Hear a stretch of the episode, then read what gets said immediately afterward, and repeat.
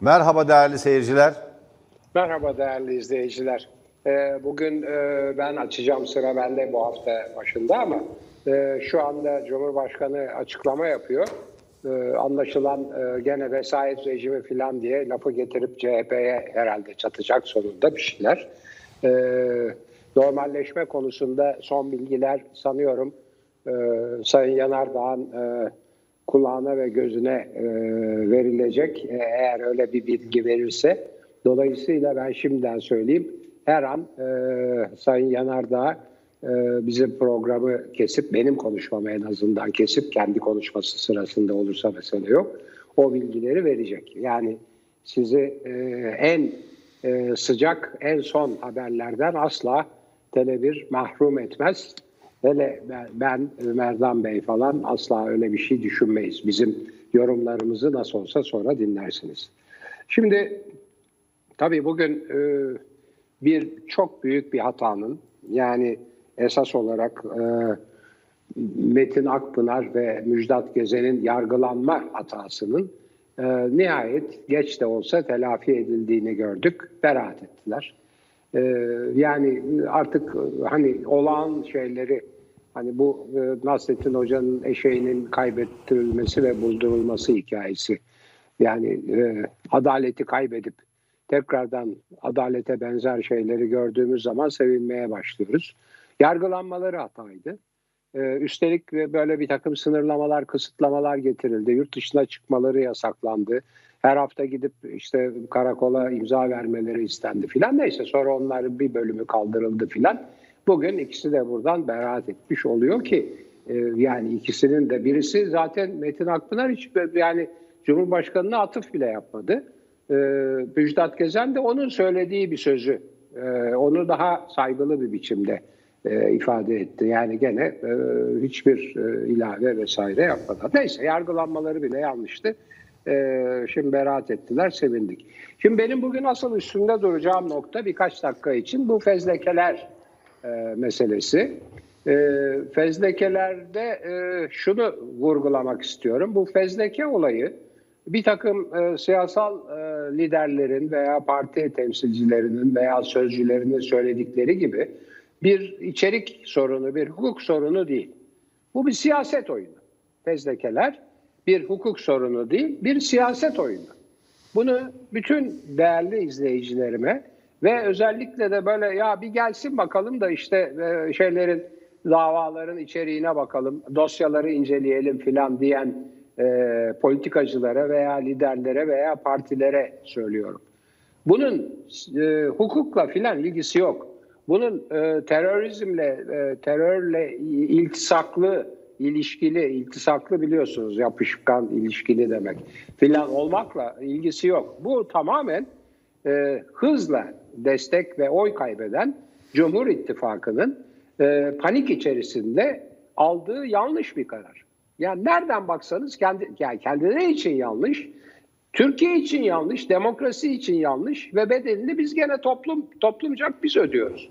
Neden yanlış? Çok basit bir nedenle. Bunların arkasındaki yani HDP'nin arkasındaki 6 milyon civarındaki oy yani o partiyi kapatsanız da assanız da kesseniz de hatta sandıkların başına jandarma da dikseniz e, yani yok olmayacak. Şimdi o oy kitlesini yabancılaştırıcı ve karşılarına alıcı her tutum ve davranış bunların çöküşünü hızlandırıyor ya. Ya bunu nasıl görmüyorlar? Bunu anlamak mümkün değil. E, hakikaten yani akıl filan öğretiyor değilim. Haddim de değil. Onlar başarılı gelmişler belli yerlere filan. En azından bir kişi gelmiş. Herkesi de taşıyor oraya filan. Yani onun için benim yani akıl öğretmek haddim filan da değil ama bu kadar basit bir şeyi nasıl görmüyorlar? Yani e, temeline, köküne e, e, etki edemeyeceğin bir sonucu yok saymaya çalışıyorsun. O tabii temel köken çok daha ters e, bir tepki verecek. Bu, bu gayet açık, gayet çok son derece basit. E, yani ilkokul talebelerinin bile anlayacağı, bileceği bir şey. O bakımdan yanlış. İnsanları haklarından mahrum etmek bakımından yanlış. Bakın bugün Selahattin Demirtaş hapiste. Hapisten hem daha önce bu e, e, Gara operasyonu dolayısıyla PKK terörünü açık ve net olarak kı- kınadı. Hem de bugün barış için, barışçı e, yolla bu işlerin halledilmesi, demokrasinin e, işlemesi için o bulunduğu, haksız olarak bulunduğu hücreden e, barış, demokrasi bildirisi yayınladı. Yani daha ne istiyorsunuz? Yani bunlar sonra çok fena halde o oy sandığı konduğu zaman e, seçim için ayağınıza dolaşacak. Ey iktidar sahipleri yapmayın. Şimdi dolayısıyla yani bütün öteki politikacılara da tekrar hatırlatıyorum. Bunun öyle terörle, terörle iltisaklı olmakla, şunla bununla filan ilgisi yok. Bu bir, bu bir siyaset oyunu. Eğer illa öyle bir şey, geçmişe dönük öyle bir şey yapılacaksa, öyle bir şey yapılacaksa, Oslo'da PKK ile masaya oturanlar aslında suçlanarak yargılanır. Efendim işte Osman Öcalan'ı bilmem TRT'ye çıkaranlar yargılanır. Ee, polisi e, karakollara, askeri kışlalarına hapsedenler. Çadır, çadır, yargıyı çadır mahkemelerine mahkum edenler yargılanır. Öyle şey olur mu? Yani öyle bir yargılama yapılacaksa o suçun dik alasını bunlar işledi. Deyip dikkat ediniz, dikkat ediniz ey politikacılar, ey milletvekilleri, ey parti liderleri bu bir hukuk sorunu değil, bu bir siyaset oyunudur. Bu oyuna gelmeyiniz diyorum. Evet. Peki hocam. Şimdi e, dün 28 Şubat'tı. 28 Şubat'ın yıl dönümü. Sayın Erdoğan da şu anda devam eden konuşmasına zaten bu konuyla girdi. E, herkes e, ne önlemler alınacağına bakarken günlerdir bir PR çalışması, yani bir halkla ilişkiler, bir propaganda çalışması yapılıyor. Yani aslında halkla ilişkiler, PR, public relations, o buradan gelir yani halkla ilişkiler. Ee, o yüzden PR diye kısaltılır. Kusura bakmayın İngilizce kelimeleri kullanmayı çok sevmiyor ve tercih etmiyorum ama çok yerleşmiş bir deyim. Ee, saraydan yapılan ve yandaş medya üzerinden sürdürülen bu propagandayla herkes bugün televizyonların karşısına kilitlendi. Çünkü kafeteryalar açılacak mı açılmayacak mı, lokantalar açılacak mı açılmayacak mı, okullar açılacak mı, yüz yüze dersler ne zaman başlayacak bütün bunlar ertelendi. Ve çok insanlar için çok yakıcı sorunlar olduğu düşünülürse eğer bunun, herkes bugün Sayın Erdoğan'ın yapacağı konuşmayı dört gözle bekliyordu. Biz bir propaganda ile başlayacağını çok yani bunun için falcı olmamıza gerek yok. Çok erkenden zaten fark ettik ve bunu konuştuk kendi aramızda da. Bir propaganda konuşması olacaktı. Bunun sonunda da kafeteryalar, lokantalar, restoranlar açılacak mı? Yani çay ocakları vesaire açılacak mı, açılmayacak mı? Okullarda yüz yüze eğitim yapılacak mı, yapılmayacak mı? Buna ilişkinde herhalde kabinede alınan kararları bir 10 dakika bilemediğiniz en fazla 15 dakika sürecek bir açıklamayla duyurmak mümkünken uzun bir konuşmayı hazırladığı belli Sayın Erdoğan'ın. O nedenle 28 Şubat'la başladı. Biz de 10'la başlayalım. Dündü 28 Şubat. Şimdi her şeyden önce altını çizelim. Darbe görmesek bize 28 Şubat'ı darbe diye yutturacaklar. Birincisi bu. Hukuk içinde kalmış, formel hukuk içinde kalmış. E, silahlı kuvvetlerin bazı sivil toplum örgütlerini de yanına alarak baskı uyguladığı bir dönemdir. Bunu reddetmiyoruz. Baskı uyguladığı bir dönemdir ama zannedildiği gibi, zannedildiği gibi 28 Şubat irticayla, mücadele amacıyla tek başına yapılmış bir girişim değildir. Asıl asıl 28 Şubat'ın yapılma sebebi Türkiye'de soğuk savaşı gecikmiş bir biçimde bitirme çabasıdır. Başarısız bir girişimdir. Sonuçlanmamıştır ama 1950'lerden itibaren devletin yapısını da bozan, solun gelişimi NATO'nun formatladığı, orduyu yeniden formatladı ve Türkiye Cumhuriyeti Devleti'ni dolayısıyla yeniden formatladı NATO'ya giriş. Bunun kökleri de 1945'lere CHP iktidarının son dönemine gider. Son döneminde başlar karşı devrim süreci. Zannedildiği ve klasik olarak sürekli tekrarlandığı gibi 1950'de Demokrat Parti'nin iktidara gelişiyle başlamaz. Mesela tam matbaasının basılması 1948'dir. Yanlış mı hatırlıyorum hocam? Yok doğru tabii. Basılması ve tahrip edilmesi. Yani CHP Sebahattin Ali'nin. Sebahattin Evet. Ali'nin öldürülmesi 1948'dir. Hasan Saka başbakandır. Tam matbaasının basılmasını da yine Cumhuriyet Halk Partisi il örgütü, örgütleri organize etmiştir. Dolayısıyla 1945'in sonundan başlayan o devletin, Cumhuriyet'in o ilerici, aydınlanmacı, o devrimci niteliğinin giderek dönüşüme uğradığı, Soğuk Savaş'a göre yeniden formatlandığı bir dönemdir. Öyle bir dönemdir ki dönemin İngiltere'nin Ankara Büyükelçisi bile bu durumu bir ahmaklık, milli bir ruh hastalığı, milli bir akıl hastalığı olarak değerlendiriyor. Türkiye'nin böyle bir savrulmanın içine girmesini. Neden de çok açık. Hitler'i ve Hitler faşizmini Sovyetler Birliği ile ittifak içinde yenebildi ancak Batı. Dolayısıyla bu kadar gözü kara bir sol ve e, komünizm düşmanlığını çok anlamsız bulduklarını e, belirtmek istiyor İngiliz dönemin İngiltere e, Büyükelçisi Ankara'da. Şimdi oradan şuraya gelirsek 28 Şubat'a hemen bağlayalım. 28 Şubat'ta düzenlenen Milli Güvenlik Siyaset Belgesi'ne bakılırsa eğer 28 Şubat'ın neden yapıldığı anlaşılacaktır. Sadece bir kere komünizm baş tehdit olmaktan çıkartılmış ya hiçbir zaman bir baş tehdit bir tehlike haline gelmedi zaten. Ee, ve yerine irtica yeniden Cumhuriyet'in kuruluş kodlarına e, bağlı bir biçimde e, yeniden irtica baş tehdit haline getirilmiş. Bu arada ırkçı milliyetçilik, ülkücü mafya gibi o güne kadar yine derin devletin kullandığı Soğuk Savaş dönemindeki operasyon gibi operasyon gücü olarak kullandığı bir takım örgütler, güçler, çevreler de tehdit değerlendirmesi için alınmıştır. Dolayısıyla e, gerekçelerinin temelinde bu yatar. Ama bunun yanı sıra geleneksel siyasal İslamcı hareketi tasfiye edip AKP'nin önünü açmıştır. Amerikancı bir yaklaşımla AKP Adalet ve Kalkınma Partisi varlığını 28 Şubat'a borçludur ve söz konusu dönemde hiçbir itirazları da olmamıştır. Bütün itirazları daha sonra bir mağduriyet edebiyatı üreterek iktidara gelmek için kullanmak olmuştur. Bundan ibarettir. Buyurun hocam.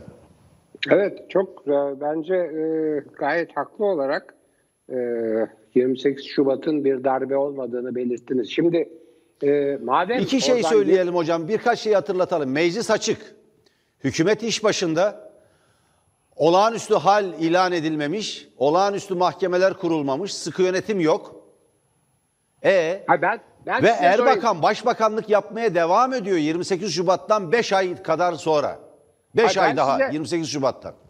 Ben size sorayım. Kaç kişi hapse atıldı 28 Şubat'taki askeri mahkeme veya olağanüstü Hiç. mahkeme kararlarıyla? Sıfır. Sıfır. Ya anasını peki, ağlatıyorlar. Peki Erbakan devrildi mi? Hayır. 5 ay daha başbakanlık yaptı. Yani 12 Eylül sonrası askeri mahkemelerle, ondan sonra özel mahkemelerle, şimdi de o özel mahkemeler yerine kurduklarıyla Türkiye'nin anasını ağlatıyorlar. Ondan sonra 28 Şubat'ta bir tek kişinin böyle haksız hukuksuz yargılanmadığı bir dönemde bayağı darbe diye bağırıp çağırıyorlar. Ayrıca şimdi konu açıldı diye yani hiç e, aklımda yoktu bugün söylemek ama siz e, ağır ağır bir e, tahrikte bulundunuz darbe meselesiyle. Şimdi bir, bir, bir söylemle insanların beyinleri yıkanıyor. Kahrolsun askeri darbeler filan. Ya bir defa bakın bir, Türkiye'de darbe dönemini başlatan Adnan Menderes'tir sivil darbeyle. 28 Nisan'da yayınlanan Tahkikat Encümeni'nin görevleri yasası anayasaya aykırı bir sivil darbedir. 27 Mayıs buna karşı yapılan bir demokratik darbedir. Demokrasiyi korumak için yapılan darbedir ve orduyu da temsil etmemektedir. Öyle kadar o kadar temsil etmemektedir ki kendi Genelkurmay Başkanı'nı yakalayıp efendim hapse atmıştır 27 Mayıs darbesi. Genç subaylar yaptığı darbe.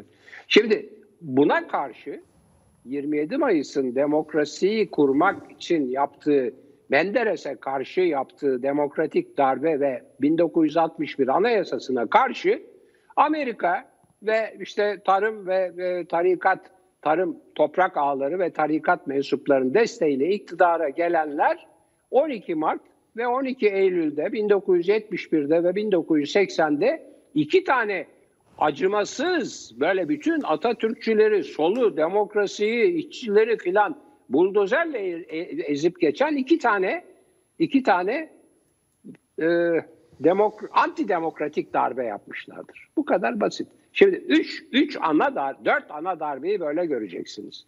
Önce sivil darbe geliyor demokrasiye karşı. Sonra bir askeri darbe geliyor demokrasiyi korumak için. Maalesef üç tane cinayet var orada maalesef. O işte e, İdamlar, onu evet, idamlar son idamlar. derece yanlış cinayettir evet. Evet. Ama Bütün idamlar biz- gibi o idamlar da cinayet. Gayet tabii. Şimdi kurtulduk inşallah o, o, o, o, o utançtan. Önce sivil antidemokratik darbe, demokratik rejime karşı. Sonra askeri demokrasiyi korumak için darbe ve 1961 anayasası. Sonra emperyalistlerin, tarikatçıların ve toprak ağaların desteğiyle komprador burjuvazisi filan denir işte emperyalistlerin Türkiye'deki uzantıları. 12 Mart 1971 ve 12 Eylül 1980 darbeleri. Bugünü hazırlayanlar bunlar. Yani ordunun 27 Mayıs darbesi demokrasiyi korumak, kurmak için yapılmış. Buna karşı yapılan 12 Mart ve 12 Eylül bizi bugünlere yani bu, bu, bu demokrasiyi yok eden anayasanın güya kabul edildiği iddia edilen halk oylamasına getirmiştir. Yani siz hani e, e, 28 Şubat'a değineyim dediniz. Ben de bunları e, Evet ek hocam. olarak hatırlatayım dedim. Evet. Peki. Dolayısıyla e, 28 Şubat formel hukuk içinde kalınarak uygulanan bir baskı dönemidir. Bu doğru. Yapılan işleri onayladığımız anlamına gelmiyor. Nesnel, objektif bir değerlendirme yapmak gerekirse öyle postmodern darbe filan bunlar şey ya kavramları bilmeyenlerin saçmalamasının sonucu üretilmiş, uydurulmuş bir takım deyimler. Ee, ancak e, o dönem enteresandır. Mesela Fethullah Gülen AKP'nin ortağı o dönemde 28 Şubat'ı desteklemiştir. Tabii, tabii. Desteklemiştir.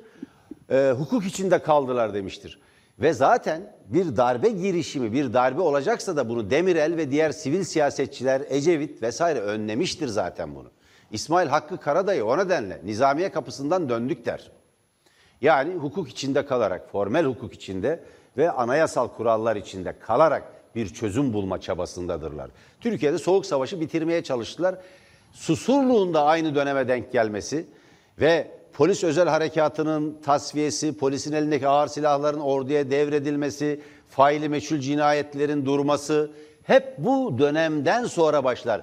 İşkencenin bir sorgulama metodu olmaktan çıkması hep bu dönemden sonradır. 28 Şubat'tan sonradır bütün bu dönem. E, bunu böyle hatırlatmak lazım. E, yani o beyaz torosların kaldırılması öyle er, şey e, AKP dönemine özgü şeyler değildir. 28 Şubat'tan sonra kurulan Ecevit hükümetleri dönemindedir.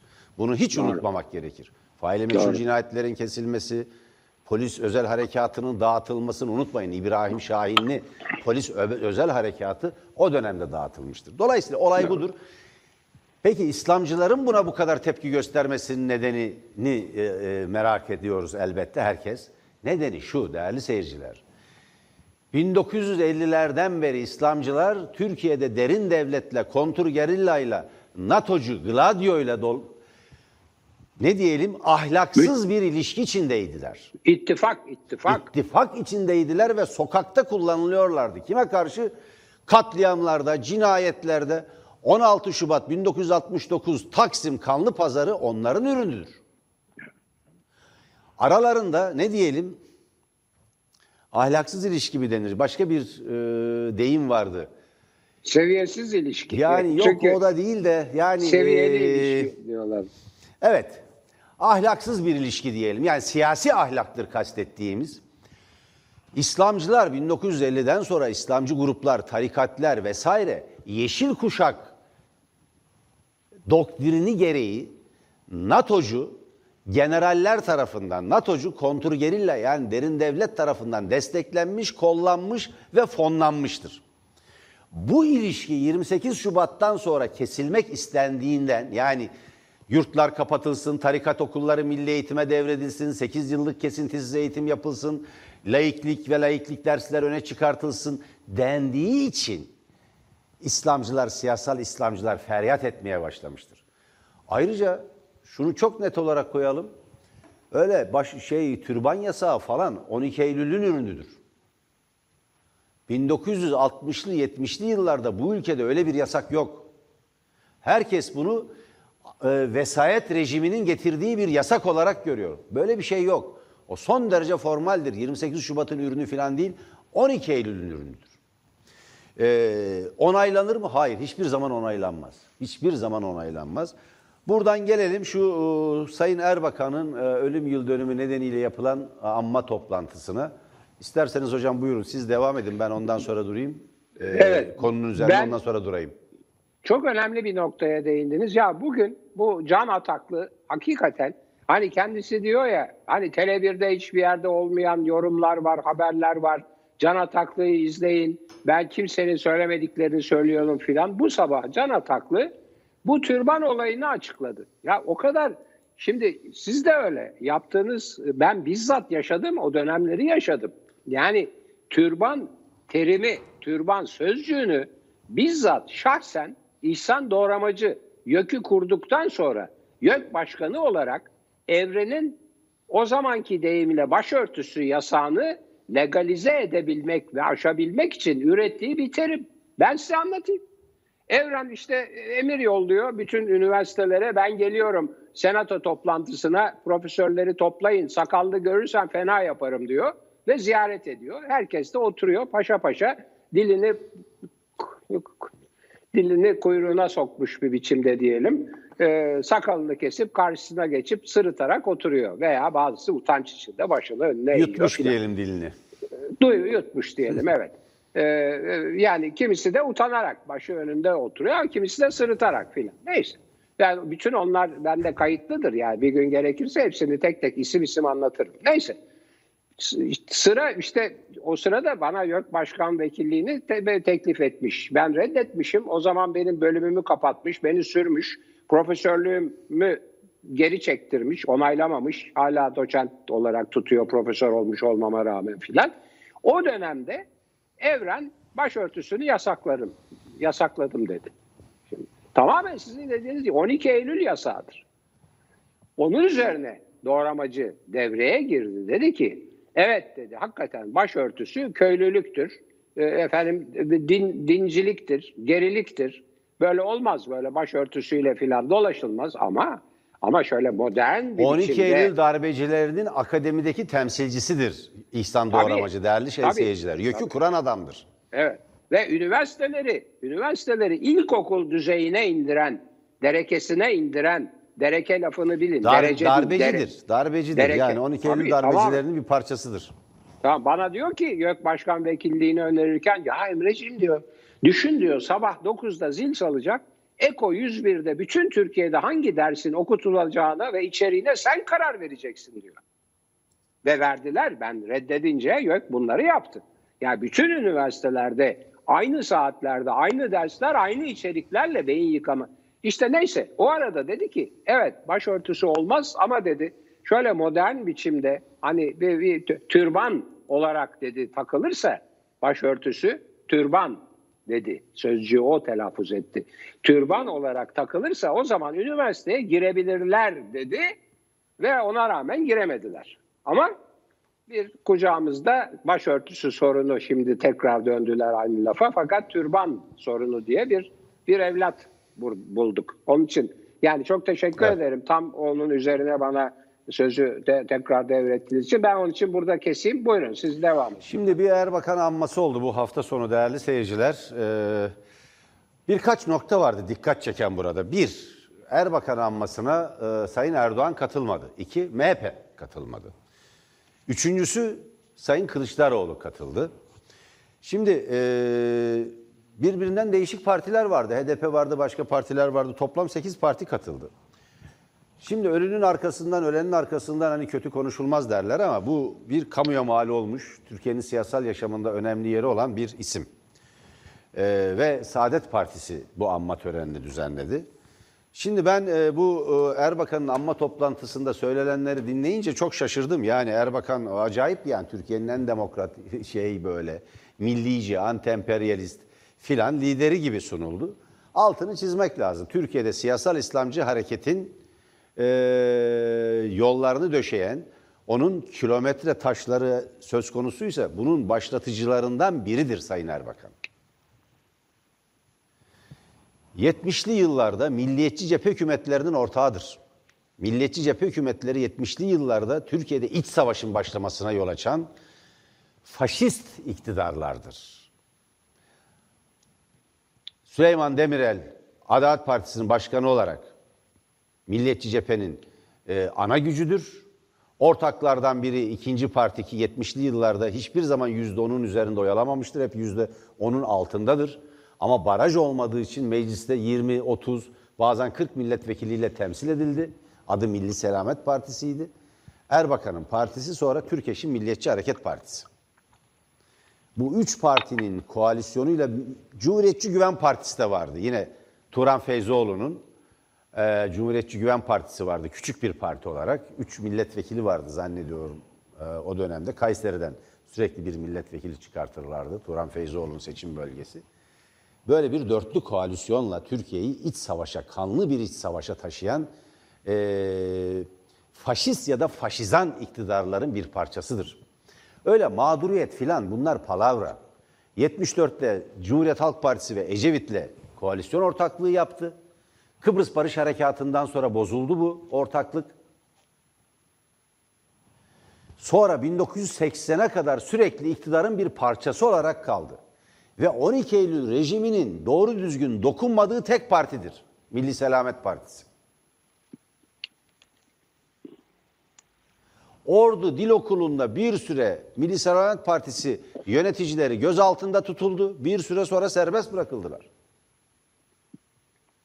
Bakın MHP öyle değildir. Kabul edelim. Beş yıl hapiste yattılar MHP yöneticileri. Ve o dava beraatle de sonuçlanmadı. Zaman aşımına uğradı. Çoğu müebbet ağırlaştırılmış hapis veyahut idamla yargılandılar.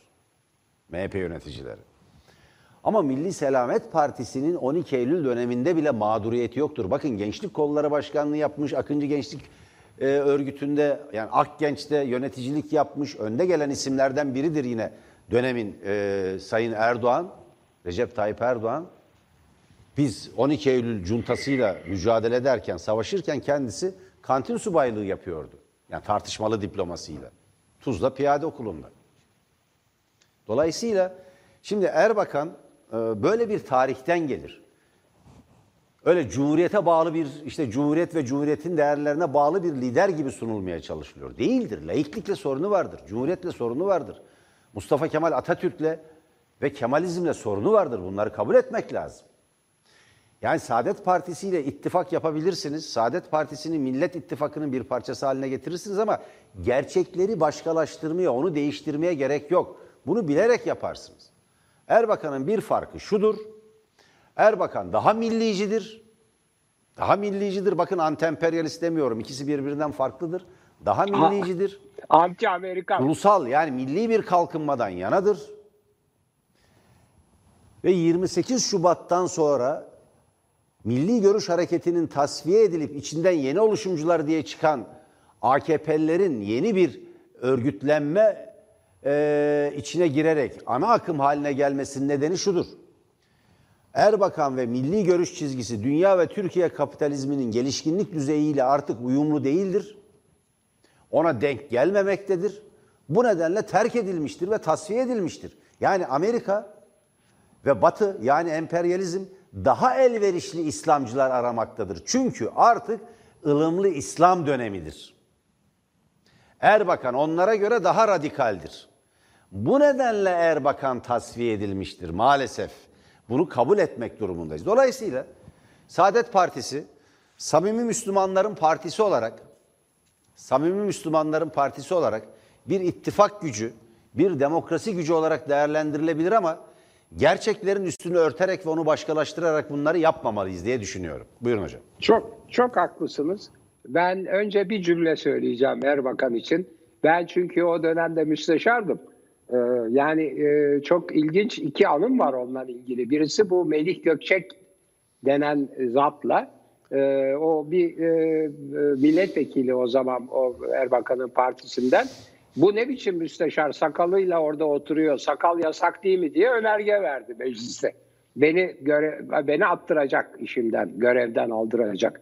Biz de bir uçak gezisinde, seyahatinde Erbakan'la yan yana oturduk. Hatta Fatih'i geldi e, işte köleniz mahtumunuz öp Emre amcanın elini filan diye bana tanıştırmıştı.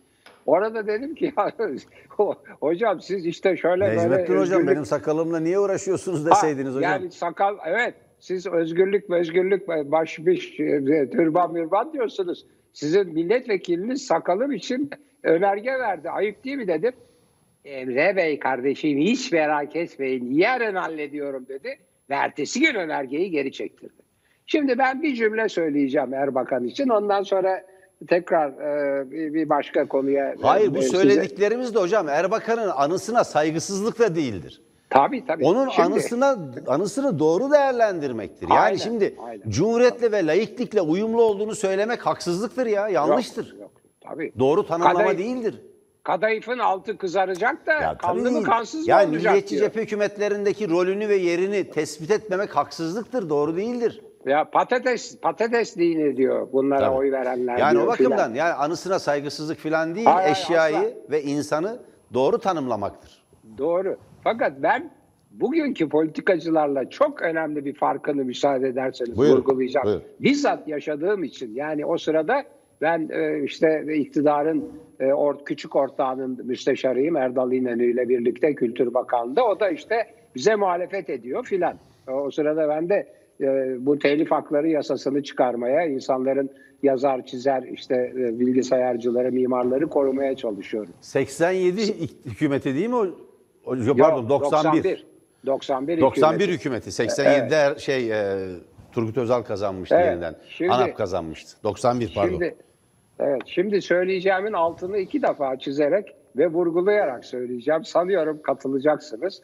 Onun bugünkü politikacılardan yani kendi çizgisindeki politikacılardan en büyük farkı fevkalade terbiyeli bir insan olmasıydı. Nezaketli. Bak buna Bu en- altını iki defa çizerek söylüyorum. Aynen Benim değerli izleyicilerim ve siz çok iyi anlıyorsunuz ne demek istediğimi. Terbiyeliydi, terbiyeli. Farkı oydu. Necmettin tam burada bir Erbakan, şey söyleyeceğim hocam. Evet, terbiyeli bir politikacıydı. Kesinlikle. O dönemin hemen hemen bütün politikacıları böyleydi. Hakaret, küfür yani siyasi nezaketin dışına çıkmazdı. Siyaset terminolojisi yani siyaset dili içinde kalırdı. En sert eleştirileri de suçlamaları da. Siz arkadaşlarınızla, dostlarınızla, sohbetinizde, e, işinizdeki, evinizdeki sohbetinizde her dili kullanabilirsiniz. Bunun bir önemi yoktur. İnsanların kendi özel yaşamlarıdır. Sizi de öyle tanırlar zaten. Ama ama kamusal yaşamınızda ki siyasal yaşamınız en üst düzeydeki kamusal yaşamdır. Siyasal nezakete, toplumsal nezakete uyacaksınız. Sayın Erbakan gerçekten böyleydi. Bu yanıyla hemen şuradan bağlayalım. AKP'yi nasıl değerlendirdiğini hatırlatmak Erbakan hakkındaki en doğru değerlendirme olacak. Çok- Neden çok millicidir? O nedenle Çok. AKP'ye oy vermek Amerika'ya oy vermektir, İsrail'e oy vermektir demiştir. Doğru. Anacaksanız böyle anın. O nedenle Sayın Erdoğan e, Erbakan anmasında yoktur ya da MHP Erbakan anmasında yoktur. Amerika'ya derken Amerika'nın temsil ettiği emperyalist çizgiye, Tabii. İsrail yönetiminin temsil ettiği Siyonist çizgiye yani Musevi şeriatçılığına oy vereceksiniz demiştir. Evet. Nitekim bir süre sonra işte bugün de 1 Mart. 1 Mart tezkeresinin 18. yıl dönümü. Nedir 1 Mart tezkeresi değerli seyirciler? Dönemin Türkiye Büyük Millet Meclisi'nde kabul edilmeyen AKP iktidardır. Abdullah Gül başbakan, onun arkasında fiili başbakan, fiili lider ise henüz siyasi yasaklı olduğu için Sayın Erdoğan'dır. 1 Mart tezkeresi şudur. Türkiye topraklarını kullanarak 80 bin Amerikan askeri Türkiye topraklarından Irak'ı işgal etmesi için verilen izin tezkeresidir. 80 bin Amerikan askeri gemilerle gelmişler. İskenderun limanının açıklarında bekliyorlar Akdeniz'de ve o arada mecliste bir oylama var. Sayın Erdoğan, Abdullah Gül ve AKP yönetimi bu tezkerenin geçmesi için ellerinden geleni yaptılar. Fakat tezkere geçmedi. Cumhuriyet Halk Partisi'nin büyük çabasıyla ve buna katılan bazı AKP milletvekillerinin oy vermemesi üzerine yeterli oyu alamadığı için mecliste kabul edilmedi. Çünkü yabancı askerlerin Türkiye'ye girmesine Evet demek için nitelikli çoğunluk gerekiyordu. Nitelikli çoğunluk. Yani meclisin yarıdan bir fazlasının değil, üçte ikisinin oy vermesi gerekiyordu. Bu Ee, oran pardon galiba orada şöyle bir şey var. Mevcut oraya oy katılanların değil, meclisin zaten kayıtlı olan çoğunluğunun ortalamadan bir fazlası, yarıdan pardon. bir Evet, fazlası. evet, evet. Doğru. Böyle düzeltelim. Meclisin toplam üye sayısının yani eğer Evet, 450 evet. milletvekili varsa 450, 500 ya da 600 milletvekili varsa 600 milletvekilinin yarısından bir fazlası olması fazlası. gerekiyor. Katılanların bir fazlası değil. Katılanlar evet dedi. Evet ama katılanların çoğunluğu evet dedi ama meclisin toplam sayısının bir fazlası, yarısının bir fazlası evet demediği için kabul edilmedi. Şimdi değerli seyirciler, işte Erbakan'ın söylediği şey buydu. Madem Erbakan'ı anacağız, hakkıyla analım. AKP'ye verilen oylar CIA'ye, Amerika'ya veyahut İsrail'e veyahut Siyonizme verilen oylar dedi Sayın Erbakan. doğru. Kendisini Ve bu AKP sözlerle anmak en doğrusudur. 1 Mart tezkeresi de bunun kanıtlarından biridir. Doğru. Türkiye'ye Amerikan askerleri girecek ve Müslüman bir ülkeyi işgal edeceklerdi. Değerli seyirciler, Irak'ta 4,5 milyon insan öldü. Şu ana kadar. Suriye'de oluk oluk kanlar akıtılıyor. Suriye'ye müdahale farklı mı zannediyorsunuz? Amerika'da AKP iktidarı da Esad rejimini devirmek için ortak hareket etmediler mi? Ettiler. Ve yenildiler. Başarısız oldular. Irak'ın tersine başarısız olundu. Evet. Çünkü Irak'tan farklı olarak orada küresel cihatçıları, şeriatçı teröristleri askeri güç olarak kullanarak Suriye rejimini yıkmaya çalıştılar. Onları desteklediler. Bakın bugün İsrail yeniden Suriye'ye saldırdı. Bugün. Bugün. Evet, füze, füze saldırısı Bize var. saldırısında bulundu. Neden biliyor musunuz? 50-60 yıldır İsrail'le barış anlaşması yapmayan tek Arap Müslüman ülkedir Suriye. Filistin davasına destek vermeye devam eden tek Arap ve Müslüman ülkedir. Suriye'ye bu nedenle saldırıyorlar. Erbakan Hoca haklıydı hocam. AKP konusundaki değerlendirmelerinde haklıydı. Çok. Ona hakkıyla anmış olalım. Çok haklısınız. Ee, Allah gani gani rahmet eylesin. Ee, zarif, terbiyeli ve nazik bir insandı. Siyasal İslamcıydı. tekrar. Bunu hiç unutmayalım. Siyasal İslamcıydı. Laiklikten yana değildi. Cumhuriyetle Değildi. ve Mustafa Kemal'le ciddi sorunları vardı. Tabii ama zarif Bunların üstünü terbiyeli. örtmeyelim hiçbir biçimde.